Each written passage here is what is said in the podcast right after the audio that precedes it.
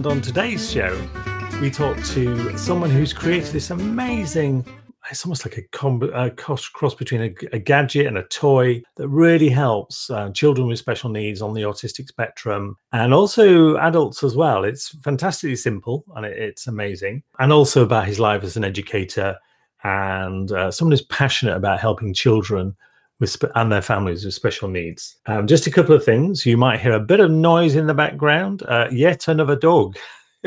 Parker's dog playing with um, a bone, I think. So uh, there's a picture of uh, the dog. I can't remember his name actually, who's on the website. And also, uh, there is a phrase that Parker uses. He worked with some uh, British people at some point. There's a phrase that he uses, which I'm not sure Americans use. I'm sure it's a typically British phrase. So uh, see if you can spot it. I'm not going to mention it on the podcast. What I'll do is I'll post what it is on my Instagram feed, Detroit from across the pond uh, later in the week, possibly on about, say, Thursday, something like that. And you can check that out. And finally, um, if you want to follow me there on Instagram, that would be great. Um, also, if you are able just to um, tell a friend about this podcast, that would be brilliant. Thank you very much. Enjoy my guest today, who's someone uh, who has uh, he studied in uh, New York, uh, New York University, and he's got double masters in education and special educational need uh, in early childhood education. That is, he's also been a teacher. He's now a sort of an inventor, entrepreneur, um, but also he does a lot of other work with um, children, families, or families with children with special needs. So today's guest is, and I'm really pleased to welcome him. And we've just been having a nice chat before we started formally talking. He's Parker Lynch. So Parker, welcome to the podcast. Thank you, Andrew. Thanks so much for having me here. So, so Parker, can I ask? So, this is actually the last. So, this is season two, and this is the last podcast I'm recording of 2020. So, can I ask you, given the year it's been, how's your 2020 been? Oh my, quite a loaded question there. it is, uh, yeah. My my 2020 has um, been quite interesting. Uh, yeah, starting a business in a pandemic uh, has been, you know, for a first time entrepreneur. You know, I've been a teacher for the last 10 years. So it's hard enough to start a business. I, I would say like in, in, normal times, whatever that means. But 2020 has presented a lot of challenges, uh, especially with fundraising and you know with the contentious election we had is what you know just the the uncertainty globally. It's been interesting, but but at the same time, you know, I, feel lucky to have uh, the Hedgehog as a company to focus on. It's taken away a lot of the other distractions and let me really kind of focus in on something meaningful to me that I've been really wanting to do this for the past five years. So it's it's given me, you know, everyone's saying, you know, we have a lot of free time. This has been the busiest year really of, the, of my life easily. Wow. Uh, yeah, it's been nonstop for me. So although you know 2020 has not been you know it, obviously COVID is is uh, it's been a tragedy. I have had some free time personally to just really focus in on what I'm doing. Parker, are you from? Given that you studied over in New York, are you from Detroit originally? Uh, yes. So um, was uh, grew up in, in Birmingham, Michigan, which is uh, in metropolitan uh, Metro Detroit. Have been drawn back here. You know, I've I've had quite an interesting journey. I've been away for a while, and then I came back. Um, always come back for holidays, of course.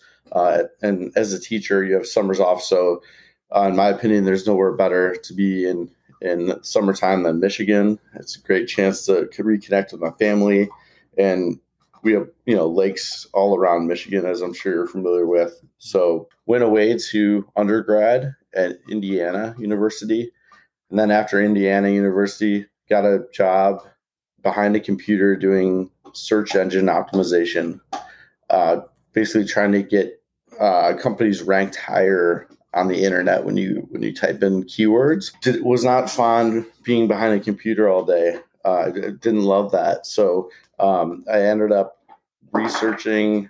My mom has always said she's always wanted me to, to be a teacher. So ended up moving to Thailand on, on a whim. Uh, and I taught in Thailand for two years. I taught kindergarten at an international school with no experience. And had you Oh, no experience. So you had, you hadn't trained to be a teacher at that point. You. I had not. I just had the confidence of my mom telling me I should be one. so, um, yeah. So I somehow I was I was hired, and uh, I don't. I, I think it was actually a mistake that the principal admitted that she like misread my resume, and I I said you know undergrad, I was an English major. So she said, uh, she was like, Oh, I misread it. I thought you said, I thought it said education. I, I, was hired again for another year. So I must have done something right. But, you know, it was a real learning experience. And there's no better way to learn to teach, in my opinion, than to actually be in the classroom, kind of, you know, get your feet wet right away. And that's what happened. I, I had some visa issues. I ended up getting there pretty much right before just I think a day before the uh, school year started. So I really like I was new to I've never been to Asia before. Um, very jet lagged, and uh, I had my first day with uh, with 20, kid, 20 kids in my class from all over the globe, and it was you know it was it was a great experience. It was the best I guess learning experience, teaching experience I've had. I would say. So how old were the kids? They were about uh, five years old, six years old. And this was like an international school then. Correct. So, uh, so my students were from, you know, I had Thai students, Japanese, Chinese, uh, Korean, Indian, Sri Lankan, very wide swath of students, no uh, native English speaking students given that you were probably relatively young and you hadn't had any teaching experience, where on earth did you start developing a curriculum from scratch? And probably, yeah, forgive me, I might be wrong, but I guess. Right. Uh, that was the challenge. Uh, luckily, I was blessed with some really great coworkers, a very diverse group of people. I was I was the only American teacher there.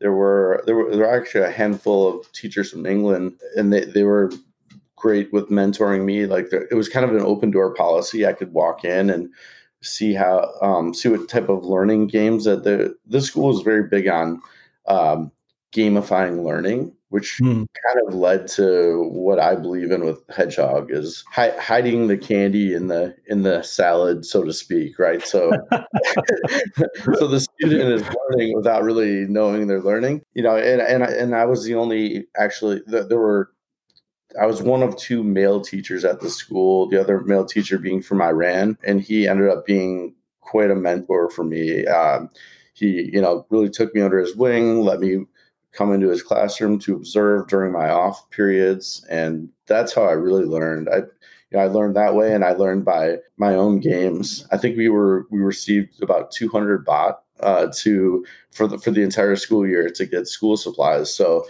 that doesn't equate to, to many US dollars. I'm not sure of the conversion rate nowadays, but back then it was not not much. I think around like twenty dollars or so. so um, had, had to uh, really get creative and, and, make a lot of games myself, and uh, a, a, lot of competitive games too, where it, you know the whole the whole class was kind of getting them involved, getting them out of their seats, getting them really excited about winning this game. But uh, you know, obviously these games involved academic components, right? So I created this one game called Go Fish, where the kids I, I, created little fishing poles with magnets on them, and um, the math problems were on the ground, laminated with another magnet, so they would. Uh, all the kids were chanting "Go fish, go fish," and, the, and it was a race. They would have to read the math math fact and get it correct, and then next in line, and we would see, you know, who would win. So that's just an example of one of the many games that we uh, created there, and it was it was a great experience. Loved it. So you so you were inventing and creating even then, you know, which we'll uh, come on to like now. But what was it that um what was it that told your mum that you'd be a good teacher? Is she a teacher? Uh, my mom, no, uh, she's never been a teacher, but uh, I think the reason she thought this way is um, is actually a uh, funny story. It's from from youth swimming. Um, I've always uh, I was kind of forced into swimming swim team when I was a young age, um, and I would kind of like t- take the younger kids under my wing, and um, ended up being team captain when I was older. And I I always kind of uh, I, I tried to be a leader. I tried to be a good role model, and I think she saw that and really was an advocate for me being a teacher. Think she saw kind of like how miserable I was being behind a computer 24 7. It's just not my, um, not my cup of tea. So, you know, she was really pushing for that. And I, am glad she did because it kind of led me down the path where where I am right now. Yeah, parents often have a good idea, don't they, about what would they do. well, we might moan about them when we're younger. exactly. I, I realized I should listen to my mother more often than I had previously been listening. to. I'm guessing you're in Bangkok in Thailand, so you got all sorts of people in there. So yeah, Thai food is great, and it's sort of on my list of places to go. So uh, I strongly recommend it. It, it was a, such an incredible experience. Um, while I was while I was there, actually, I, um, this is kind of a funny funny story. Um, I, I through Facebook, I, I, I kind of announced on Facebook, "Hey, I'm moving in two weeks to Thailand." And everyone's like, "What? Like for real? Is this a joke?"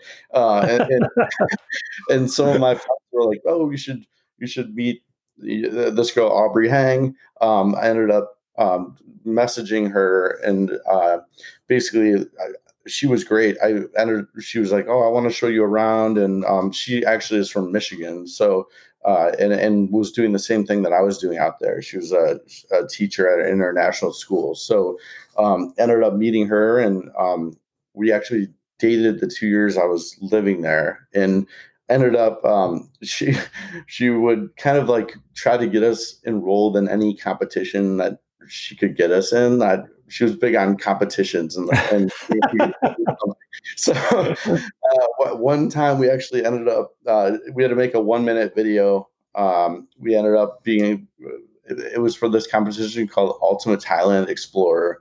Uh, i think we we were against 500 other teams ended up making to the final five. Our our final destination our each team had to pick a destination. This whole um, this was all put on by the thailand authority of tourism um, and had a substantial cash prize and a bunch of other really cool things attached to it.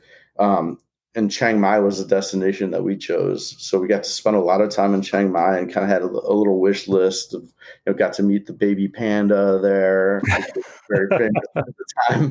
got, got, to you know go sky, skydiving, all sorts of wild things, and uh, we ended up winning this competition, which was a really oh, cool wow.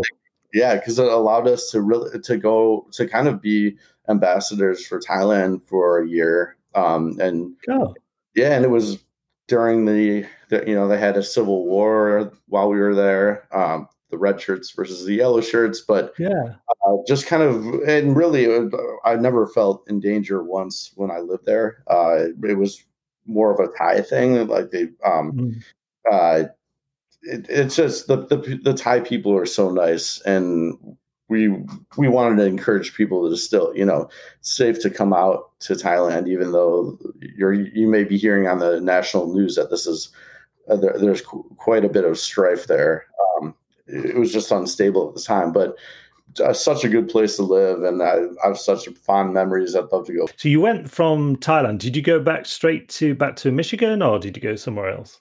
Uh, yes, I went. I, I really miss my family, so that was really the reason why. After two years of teaching there, I um, I, I did a little bit of backpacking actually before I, I came back to Michigan because I was like, I'm already out here, might as well take advantage of it. So, stayed in some hostels and kind of did it on a shoestring budget, and then yeah, I came back, lived with the parents for just a little bit, as much as I could tolerate, and then and then I, uh, at, at, that point, I, at that point, I realized that I wanted to be a teacher. So um, I got into NYU and uh, then moved out, moved to New York City, where I never thought I would ever uh, end up. And actually, I, I loved New York City. It, it, was such a great place, such a great choice for me, and uh, perfect for that time of my life as well. So and different, I guess, not having been to uh, New York, different to Detroit, I guess.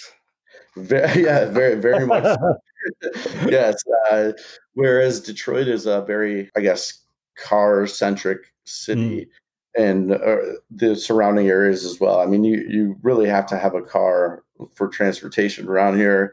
In in New York, you could just walk down the street. You could get you know go to a bodega you could uh, get all your grocery sh- shopping done in, down the block essentially and have tons of great restaurants i think down, like downtown detroit has has recently kind of become more like that there are starting to be markets that are popping up i know for a while the, there are very few grocery stores in New in uh, Detroit. So, mm.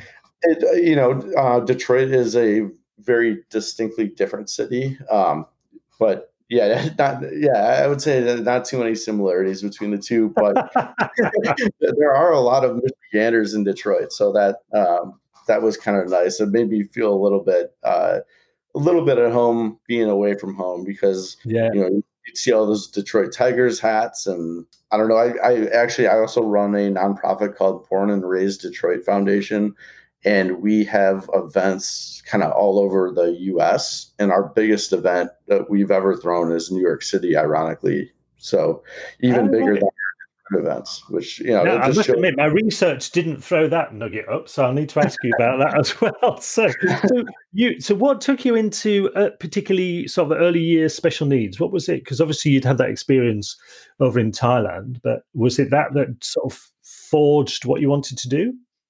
Uh, yes, that um, you know, it is a well at, at the time. So I was in Thailand, uh, 2007 through 2009 and uh, and I don't know how, how, basically how special education is right now in Thailand, but at the time it was kind of a taboo thing to bring up, mm. um, and I certainly had some students that probably I, I would say were on the spectrum. Um, or, or so needed. when you say so when you say spectrum, you know, if someone's listening to this might not know what it is. What what do you mean by that? Good point. Uh, yeah, so I I mean um, like the autism spectrum. So, okay. Or, or, you know, and I, I'm in no way, um, shape, or form able to diagnose these things, but mm. just having looking back at it after being at NYU and learning about special education and, and you know working with special needs children. Mm.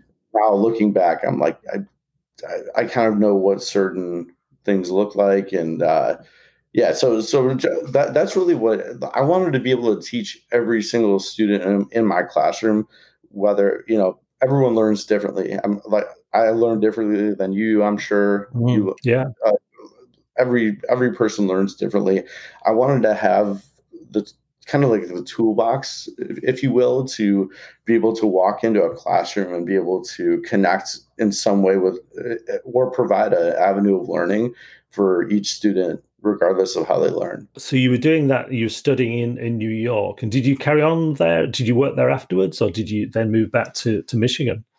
Um, so I ended up getting a job at a prep school in uh, Greenwich, Connecticut, uh, right, mm. uh, fresh out of uh, grad school. And I worked there for two years. And kind of all my friends were still in New York. My brother actually lived in New York. So I found myself on the weekends going back to see them and then taking the train back again. Um, after that, I uh, actually wanted to come back to the city. Uh, you know, I was working in a fairly wealthy prep school, and I, and I wanted to come back and make kind of, you know, you're making a difference wherever you're teaching. But I, mm-hmm. I wanted to help kind of um, you know, I want to come back to Detroit and use use my talents with with kids who may not have um, teachers with my with my background. Um, so came back and I, I, found a. I was hired by this uh, a, a, charter school, which doesn't exist anymore, unfortunately. Um, mm-hmm. And it was it was a tough situation. I lasted about five days. I'm not going to lie. it was uh, so what's a chart? What's a charter school? It's so what is one? Because that's not a term I'm familiar with here in the UK. So a charter school is, um, and you know, I don't know how. I'm not sure if they're in every state in the U.S., but it is a, a fairly common thing in the U.S. It's um, basically it's, it's, funded by a company, uh, mm. and basically it's it's another option for a parent. So if, if mm. you if you're in a school district that's not so fantastic, you can you can opt to send your child to a, a charter school, um, and usually it's lottery based. They kind of like pick the name out of a hat, okay. so, so, to speak. Yeah, and um, yeah, they and they kind of have. Um, you know, the, the, they have different guidelines that they're, a little, I think, more independent, have a little more freedom. Um, again, I only worked at one for five days, so I don't have a wealth of experience to, to draw upon there. But but yeah, is there I, is there a story in there as to why five days? Because that's yes, a pretty rapid turnaround. yes, there's a story there. I, I um they needed a science teacher, and I had a, a bit of a science background from my last stop. I was kind of uh, put it uh, in an emergency situation had to be the science teacher due to a, a health situation with the former teacher there. Um, and yeah, so I basically uh, I, I, was their third science teacher that they had hired in three weeks, um, and so that's not not a good sign. and uh, and yeah, my first day, I walked in the classroom, and um, you know, I, I love to do hands-on things, as we kind of mentioned before. I love to gamify and and, and in science i love experiments right? And experiments require a lot of prep time to just get everything ready. And i heard about the i was told that you know there were going to be 40 children in this class each class each period with 40 and 40, i would be 40, 40 yes.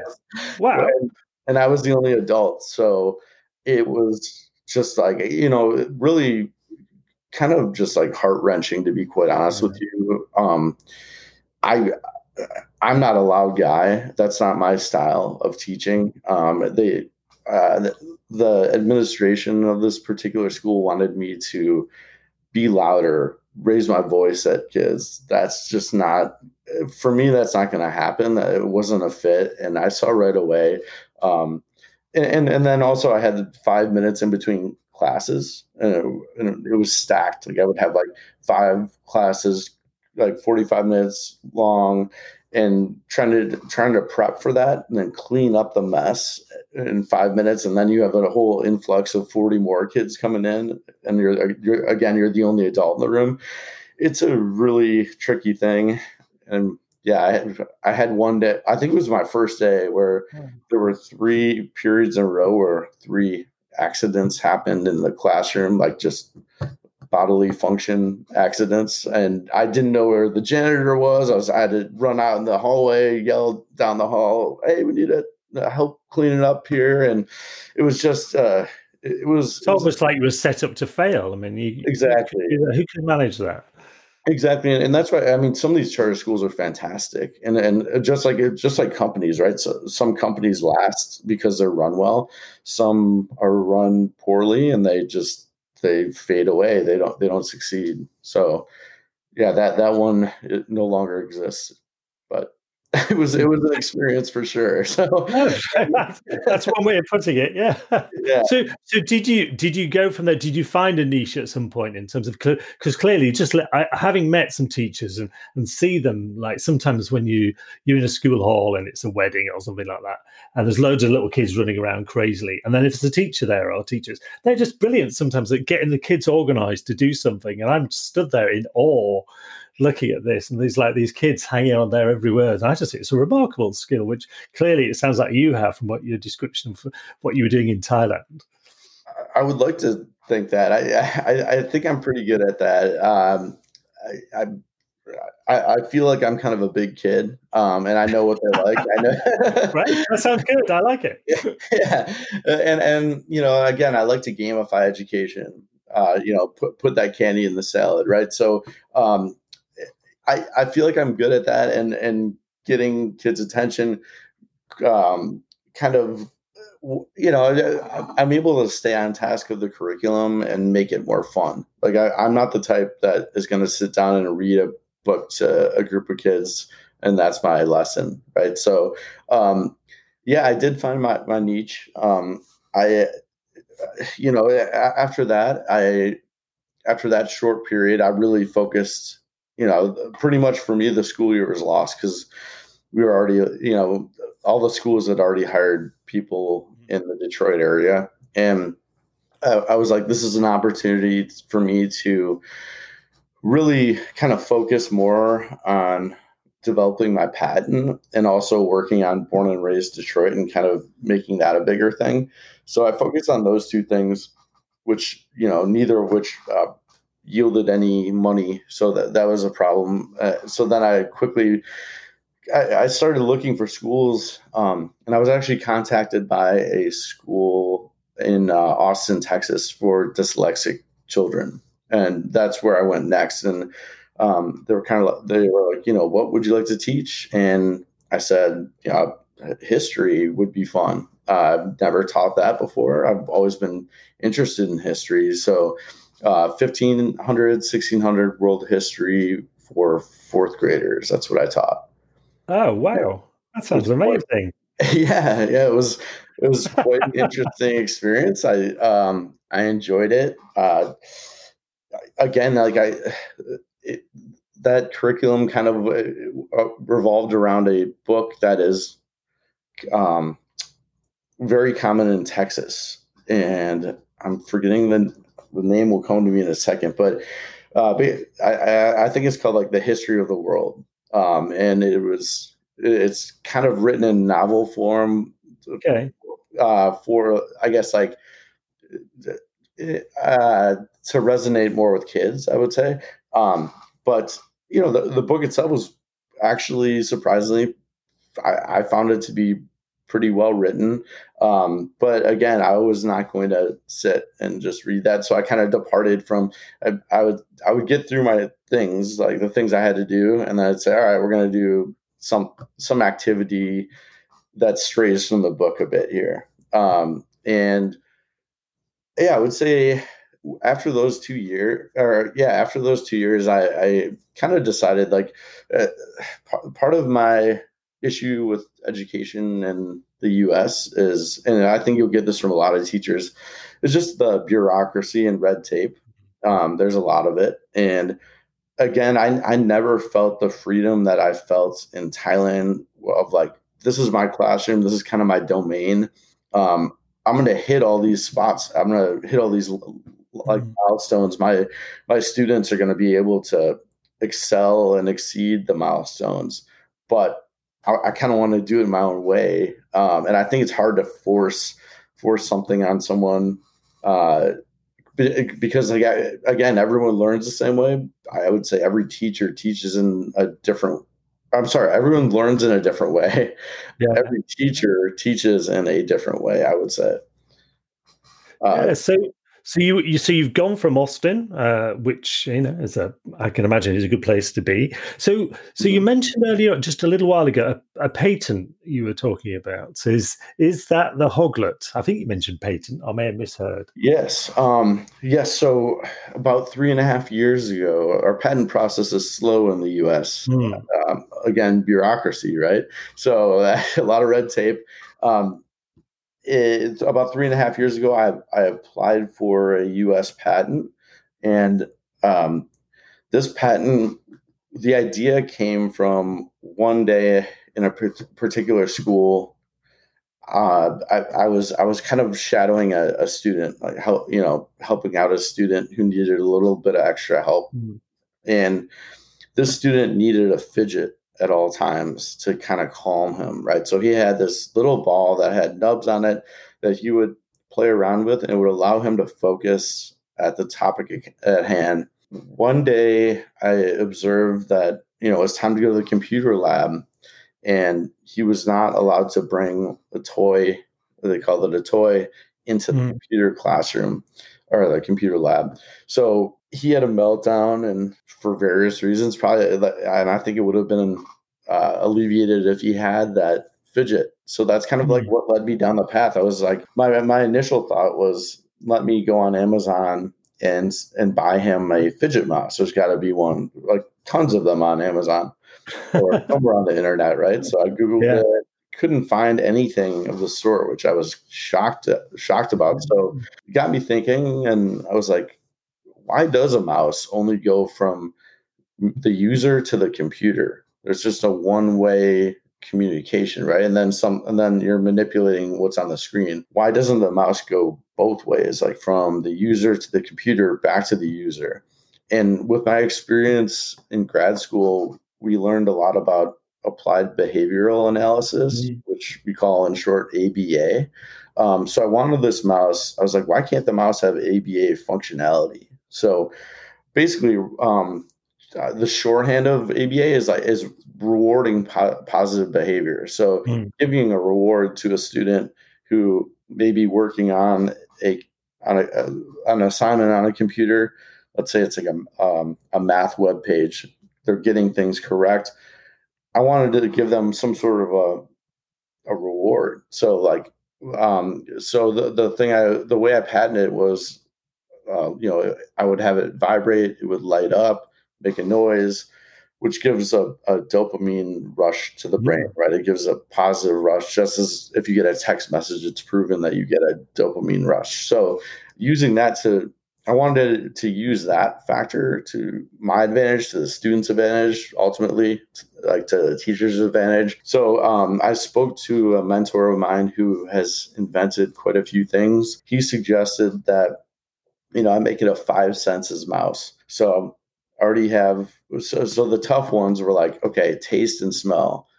I don't want the kid to be like eating the mouse. That's not this. So, um, so that those were tricky. Um, the the smell one, I I kind of workshopped in my mind a bit and uh, ended up having uh, creating a drawing where on the undercarriage of the mouse there would be a space for for um, essential oils such as hmm. lavender, which is a calming scent. So that could be emitted occasionally to calm the student.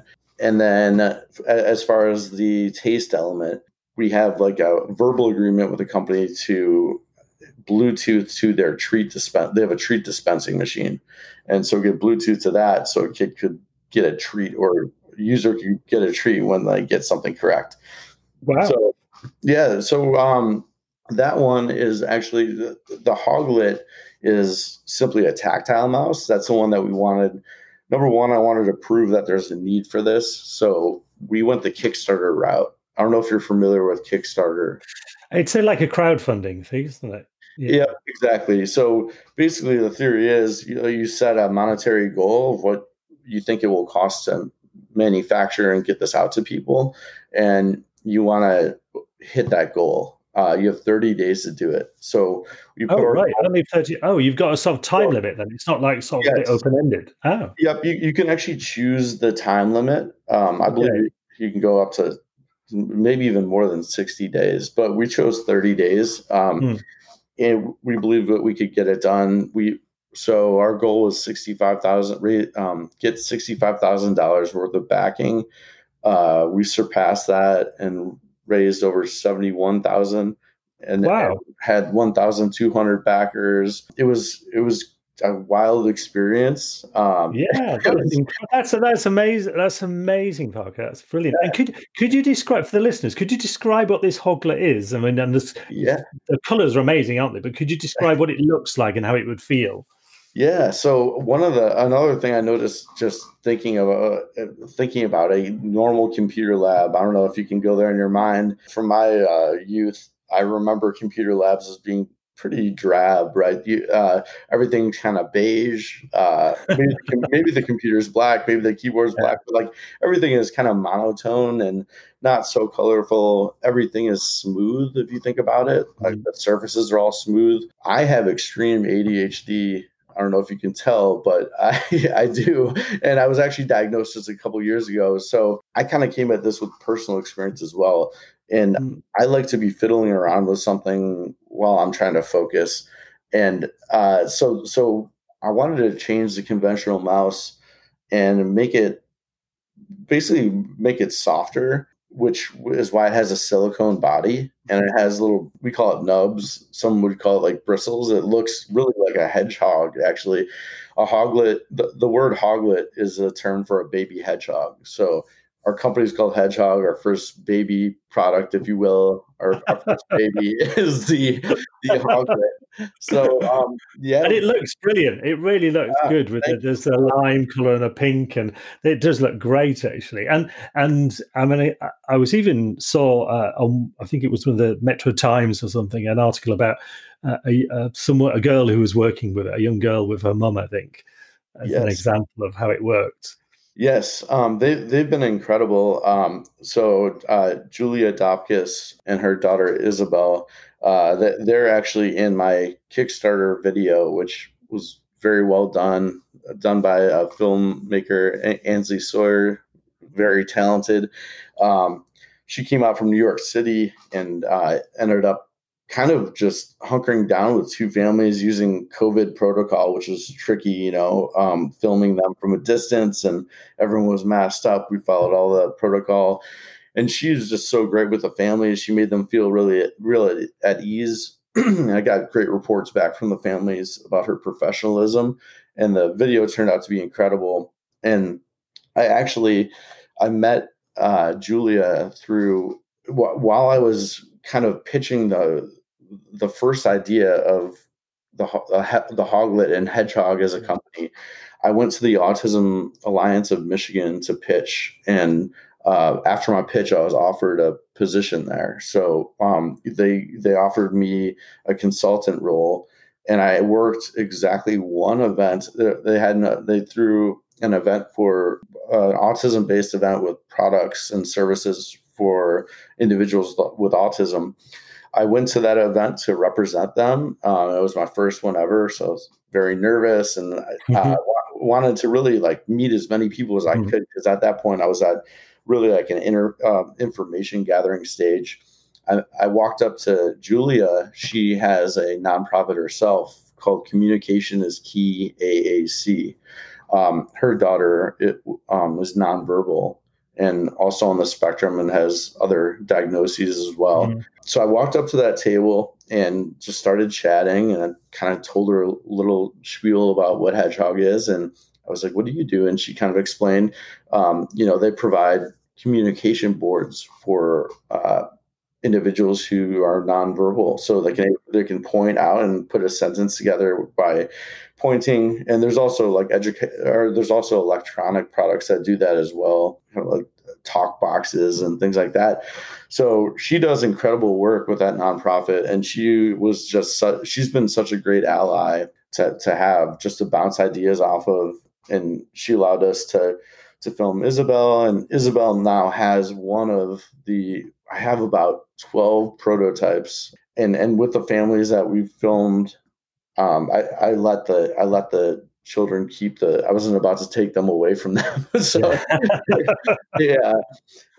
so uh, Julie informed me that this is the first time Isabel has ever used a mouse right? She's been really averse to using a mouse which makes sense. Mm. I mean that r- really like one of the one of the goals of the hoglet is to when you get to that age where you have to stop using an iPad, which is around first grade, uh, mm-hmm. because usually schools in the U.S. at least they um, will try to transition you to these computer labs, right? Um, and you have to be able to type. Uh, you know, it's it's more convenient for typing out a paper and other things. The mouse, if you think about it, is kind of it's an appendage, right? So it's a kind of foreign entity. It's not necessarily attached to the mouse. A lot of these things are wireless. Like the Hoglet mm-hmm. itself is wireless, so it does take a little bit of learning and uh, you know um, motor skills and things to get used to. But I, according to to Julia, you know she she her daughter got the pink one, super inviting looking and soft. Yeah. feels feels cool, and you can fiddle with it. Um, you can fidget with it. So that's what she uses every day, and um, and that's just the prototype too. So it doesn't feel as good as the actual hoglet, the finished product will be. So wow. Isn't that good feedback? Isn't that brilliant? That's the best customer feedback you can get, isn't it? Really. So you know, yeah, I I tell people that the most rewarding thing I've experienced is when um, kids that you know I, I don't even know they don't know me I I see them open up the the box and they and then their face lights up right? This because this thing is just it's an inviting looking product. Um it, it totally looks different. It feels different. Um there's no stigma attached to this which i think is very important. That was like the number one thing i wanted like and, and i think we're lucky as a company because this doesn't exist at all you know? So so we have kind of just a a clear horizon here to define it however we want to. And I know, like, ever since we, I, I kind of came in with the lens of this product would be great for kids on the autism spectrum or kids with attention deficit mm-hmm. disorder. S- since then, I've been kind of proven wrong. To be quite honest with you, like we since we started this whole Kickstarter campaign and started advertising it, I've been approached with, by a lot of adults and a lot of neurotypical people who okay. are just like, I, "Hey, I fidget at my desk. Like I stim. Like, uh, do you know what stimming is?" No, no, I don't. I was uh, thinking uh, stimming is like it's uh, common. Well, it's common throughout. I, I guess a, a, large swath of people, myself included. Like I, I'm one of those people who I'm kind of like a leg mover. I'll be bobbing my leg up and down when I'm trying to right, okay. focus, right, yeah. or something. That so that is it was basically uh, self stimulation, and, and hmm. it's a way that people who have high energy uh, tend to focus. Like it helps them focus. So, hmm. yeah, a lot of people are, you know, and and, and then people with arthritis. Like, uh, you know, my uncle has bad arthritis. He came over, tried out one of these. He's like, "Oh my gosh, I want this for my office." And you know, he's he's in the seventies. So it's, it's a, we have a wide range of users. Oh right? wow, that's yeah. amazing. Because I remember I saw the video, and um, but it is a brilliant video, by the way. And I remember thinking. That's so obvious. Why had no one thought of that before? And like you say, I would have imagined if you'd asked me, like, will there be something like this on somewhere like Amazon? I thought, oh yeah, there'll be loads of different types. So it's quite remarkable no one's ever done it before. Hey, I I, I agree. I was shocked. I think I'm I, I lucked into it really, um, and yeah, I, I, I guess like you, you, you never know. And I, I've I've had experiences like this before where I've had ideas, and this is the one I've had ideas, and then they've like been kind of made. And I'm sure you've had the same thing. I'm sure you've like thought of something oh, this is an awesome idea. This would be a great invention. This solves a problem. And I, in the past, I've had those uh, epiphanies and I just haven't done anything about it. I've been like yeah. too busy. I'll be like, oh, I'll do that sometime later. But with this, this actual idea and it just kind of being right in my lane of education, I was like, yeah. this, I, I can't pass this up. And I have an opportunity here to, to do it. Like, you know, with r- really kick it into high gear with the extra time during the pandemic because I wasn't doing events anymore with Autism Alliance mm. in Michigan, unfortunately, because like you know we just couldn't yeah we couldn't responsibly throw an event. Yeah, I, I, had I had the time and just got going with it. So that's how. So can can can people buy it now? Is it is it available to buy either in the states or anywhere else? Anywhere, yeah, we'll ship anywhere. Um, so our Kickstarter is finished, but we have we have very like we have Kickstarter prices right now where everything is on sale um, and it is pre-order. So meaning um, it's actually being made right now. Uh, we chose a Michigan-based manufacturing company, and uh, it is being made right now. So we are expecting, we are really hoping um, before the holidays to have it to to people but unfortunately like the, the molding process i'm learning all about i'm a first time manufacturer and there's all sorts of things i'm learning about with silicone and the manufacturing process. There there have been a couple of hiccups and it's pushed our timeline back a bit but we're expecting january you know which right, okay. i think is you know everything has been delayed because like the supply chain is kind of in shambles worldwide because yeah, of the virus. yeah so you know, you know, I, I yeah, I'm happy about it. I, I just wanted to, I want, I, I really want to get this to people who need it. Um, mm. And when it comes to kids, like hopefully in time for like when they get back from holiday. Yeah, that's it's fantastic. And I asked you right at the beginning, how's your 2020 been? And in terms of the the Hoglet, it's been remarkable. And to get it to get it crowdfunded and then to get it to the manufacturing stage just to discover there's some things that need to be tweaked i think in a global pandemic that's pretty good in my book that's amazing that's yeah. amazing Parker it really is thank you, you. Be, i'm sure you're very proud of it actually so really, really proud of it I am proud of it. And, uh, you know, my, my grandpa, so I'm carrying on a family tradition. My grandfather uh, was an inventor as well. Uh, so I'm really proud of that. He he went to U- University of Michigan. He played yeah. football there. He uh, studied engineering, and he created the no sag spring, which is in it, you know is used in cars now, and um, Oh, right. So the, it's, it's a special spring that he patented that doesn't catch on itself. So I'm really, and he also holds well, various, he, he holds a ton of different patents. He was a way smarter guy than I'll ever be, but but I he's always been kind of like some, he's been someone who I've always looked up to. You know, you know, my papa who is no longer with us, but uh, he he was you know a total renaissance man, uh, philanthropist, and uh, you know played football like I did, and uh, never to his level, of course. And and you know, I'm just trying to trying to carry on the family tradition, and um, and I'm yeah, I am proud. I'm, I'm very proud when I got that U.S. patent issuance. It's a huge. I, I, had no idea what it, what it would be, to be honest with you. And it's like a 200 page book of just drawings and uh, th- things that I can't take credit for because a patent attorney did this all. There's no way I could have done this on, on my own. So uh, it was just so cool to get that and and have the uh, you know move past that step because it was waiting and checking in and a, lot of paperwork. But um, really happy that that's all said and done. It's amazing. So I was just thinking, if you if there was some like you know there'll be many people who listen to this and and I can think of things myself and you also said there were things you've thought about in the past but you never pursued it. If someone's got an interest or a passion or a desire uh, to do something or to make something, what would your advice be to them? You know, because they think, oh no, I can never do it. It'll nobody will be interested. Yeah, I mean, that's a great question, and my my response to that would be, um, you, you would you don't know until you try. And I say, you like if you really feel well, n- number one, for sure, do do a, plenty of research before you start and make sure that mm-hmm. this doesn't already exist. Uh, and I spent weeks doing that because I I was just so sure that there must be something.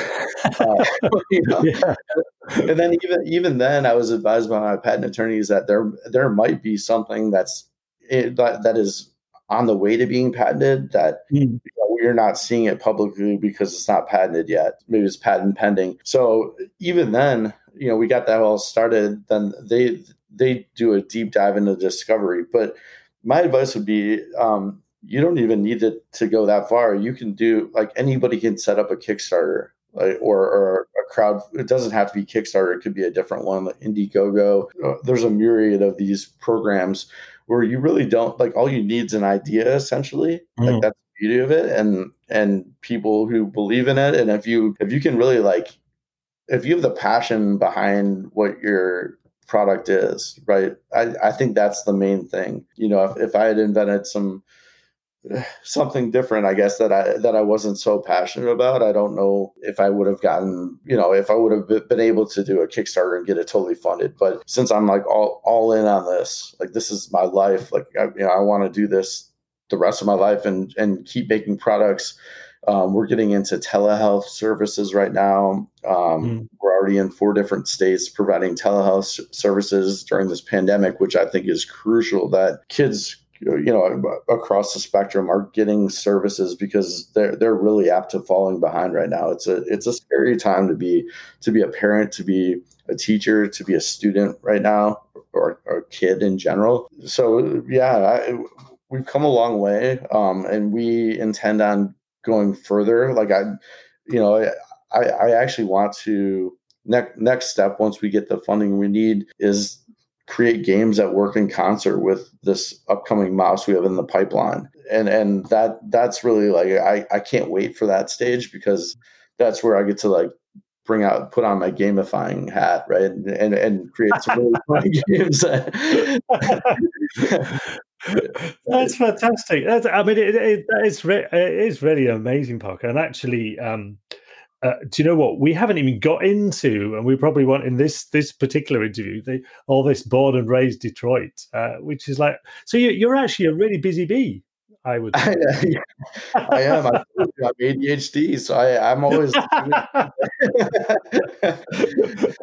actually, because uh, you earlier on you said, "Oh, maybe you could tell I've got ADHD." Well, um, not really. Now you've mentioned it, you've made a teeny weeny bit fidgety, but you know, it would to to the um, listeners. Uh, we can see this is an audio only podcast, but Park and I can see each other, and I can assure you, he's not bouncing off the walls or doing anything else. He's sat, he's sat pretty still, I'd say. I, I am. I'm as still as I can right now, but uh, yeah, um, I like to stay busy for sure. Uh, that's one thing yeah. I always have tried to do. Um, I've always, again, I, I, go back to my grandparents, not just my grandfather, my grandmother. They were big time philanthropists uh, in in Detroit and really supported the arts um, during some tough times in the city.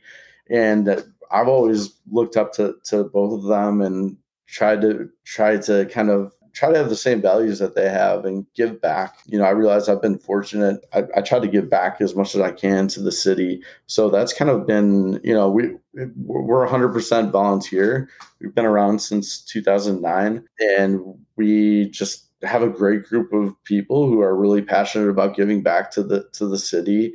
Um, all 100% of our initiatives are in the city of Detroit, helping the youth of Detroit, because that's where we believe we can make a difference. I think that is the key of Detroit moving forward. Is um, you know we, we provide educational we, uh, we provide grants to educational initiatives in the city of Detroit, and um, just doing it uh, as a side side hustle, really. You know, just yeah. trying to um, have events all over the U.S. and all those events and we obviously we can't do that anymore with covid so we're getting creative we're right now we're actually doing something called the Healthy Holiday Hustle. And that was created by a friend of mine named Erin Robinson Hutt.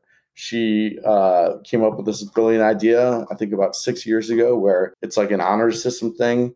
Every uh, it, it starts the day of it's it, it starts the day of Thanksgiving and it goes until New Year's Eve. You're supposed to work out 20 minutes a day. It's honor system. If you miss a day, you, you owe five dollars for missing that day to a charity. So this year, uh, she chose Born and Raised Detroit, and we, you know, we don't actually t- we we will take in the money and we will just give 100% of it to figure skating in Detroit which is a great nonprofit teaching young, young girls how to figure skate, giving them confidence, mentors, and uh, academic, a lot of academic help, really using figure skating as the hook. So that's what we're currently doing right now with Born and Raised at this moment. But, you know, next next month it'll be something different, right? We, we're always kind of moving on, looking for other worthy uh, candidates uh, to, to give grants to. And it, has been a really fun ride. We never expected it to get this big. It started as a single event, and it's kind of mushroomed from there and gotten bigger and bigger. And it's it's been it's, it's a lot of work, but it's also been really fun to see the results. Wow. Well, I tell you what, Parker, you oh, you know you you put your effort into things, and it sounds like things come out, which is great. So so look, so someone comes to Detroit, and you can take them say one place. Where would you take them? What would you do? Oh Andrew, that's a tough one. Really mean. I know it's a mean yeah. question. Are you doing that to me? oh, wow. Let's see. Take them to one place in Detroit. I, you know, I I'm sure you've gotten this one before. So, but I, I still stand firm. I would take them to uh, I would take them to Lafayette, Coney Island, and and serve them up a Coney dog.